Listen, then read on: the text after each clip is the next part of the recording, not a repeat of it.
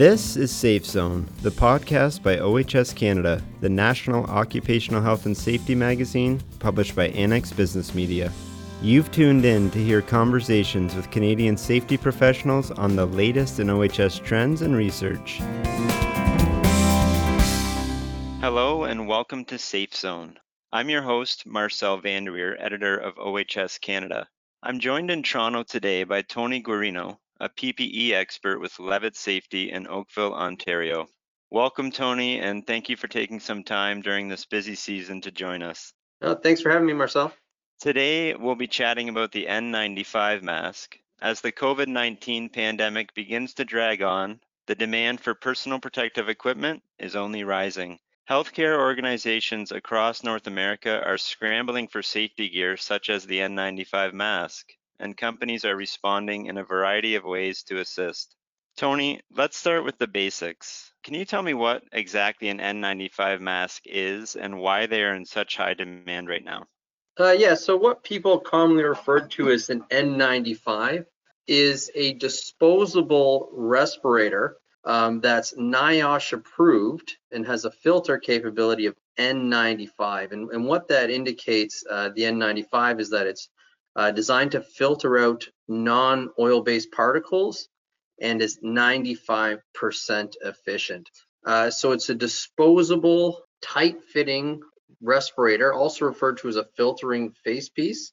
They're commonly used in healthcare because for infectious disease, for filtering out things like tuberculosis or, or other small infectious disease. And, and being disposable, they work well for these infection control reasons because they can just be disposed of after the use and they don't have to worry about cleaning it or decontaminating it right now with the COVID 19 outbreak, these are being used in healthcare for various procedures uh, and for protecting the healthcare workers against this infectious disease. And, and we're seeing sort of an unprecedented demand for these masks. This type of uh, you know outbreak has gone on for a number of months now, and also it's a situation where it's a, it's a global um, outbreak, so it's not just affecting one particular region. So we have multiple regions looking for the same piece of equipment all at the same time. And so that's what's really adding to the demand right now. Tony, why are N95s so popular as opposed to other masks?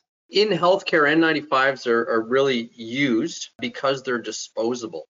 So they work very well for their purposes for you know, going into an isolation room, for example, uh, when they leave that isolation room or before they see the next patient, they take that mask off, throw it away, and then they can take a new one. Other types of masks would be something like a reusable respirator.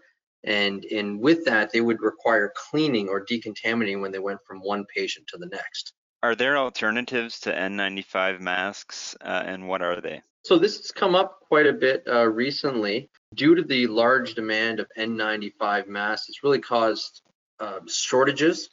So we've had to look to you know other disposable respirators um, that are comparable to N95s that maybe meet other approval agencies from around the world. For example, KN95. And so what a KN95 is is basically it's a it's another disposable respirator similar to an N95 but it meets another approval agency opposed to NIOSH. And so at times like this, we may need to look at these types of products, review the data, and see that they are comparable and can be used to offer the same level of protection as an N95 for those particular hazards.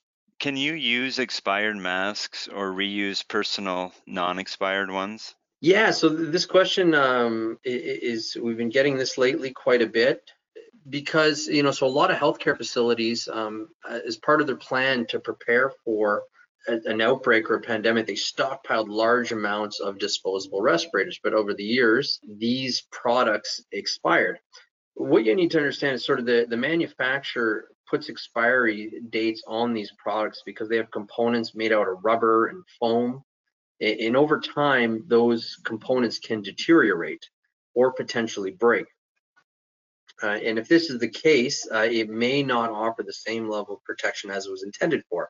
Also, the filter material on some brands is electrostatically charged, and over the years, the mask will lose that electrostatically charge. So we really need to go to the manufacturer on their recommendations if it can be used, and, and that equipment needs to be inspected prior to use, just to ensure that there, it hasn't deteriorated at all and that it will still offer the same level of protection. Tony, many companies have donated their supply of masks to healthcare facilities. Why is the need so important in hospitals for these masks as opposed to uh, within the general public?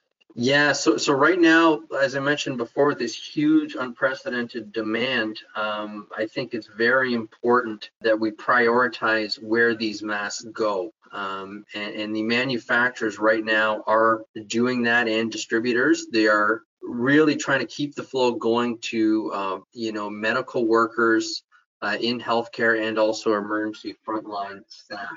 And, and so we are seeing that, you know, some private companies and organizations are donating their N95s that they have to these healthcare facilities for them to use.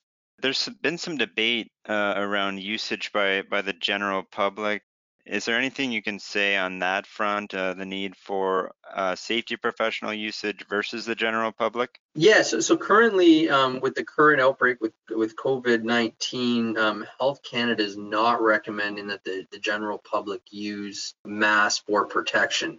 And they do recommend, you know, maintaining that social distancing of uh, six feet or two meters. And, and one of the problems with using masks for the general public is uh, you really need to have procedures in place as far as change out goes. They do need to be frequently changed out.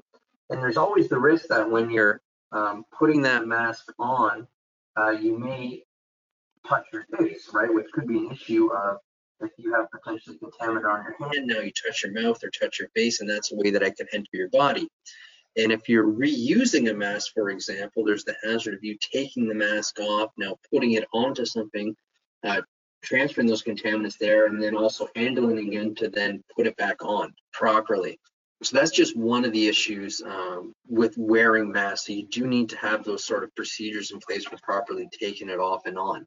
So the second part of your question was it um, towards uh, frontline employees. So there may be scenarios where you know there's other workplaces where you have uh, workers working in close proximity where they possibly can't maintain that social distancing or they're working in front of the general public, you know, they, these may be times where we might want to consider um, using a mask for protection. Uh, it, not so much an N95 respirator, but just a surgical mask should suffice.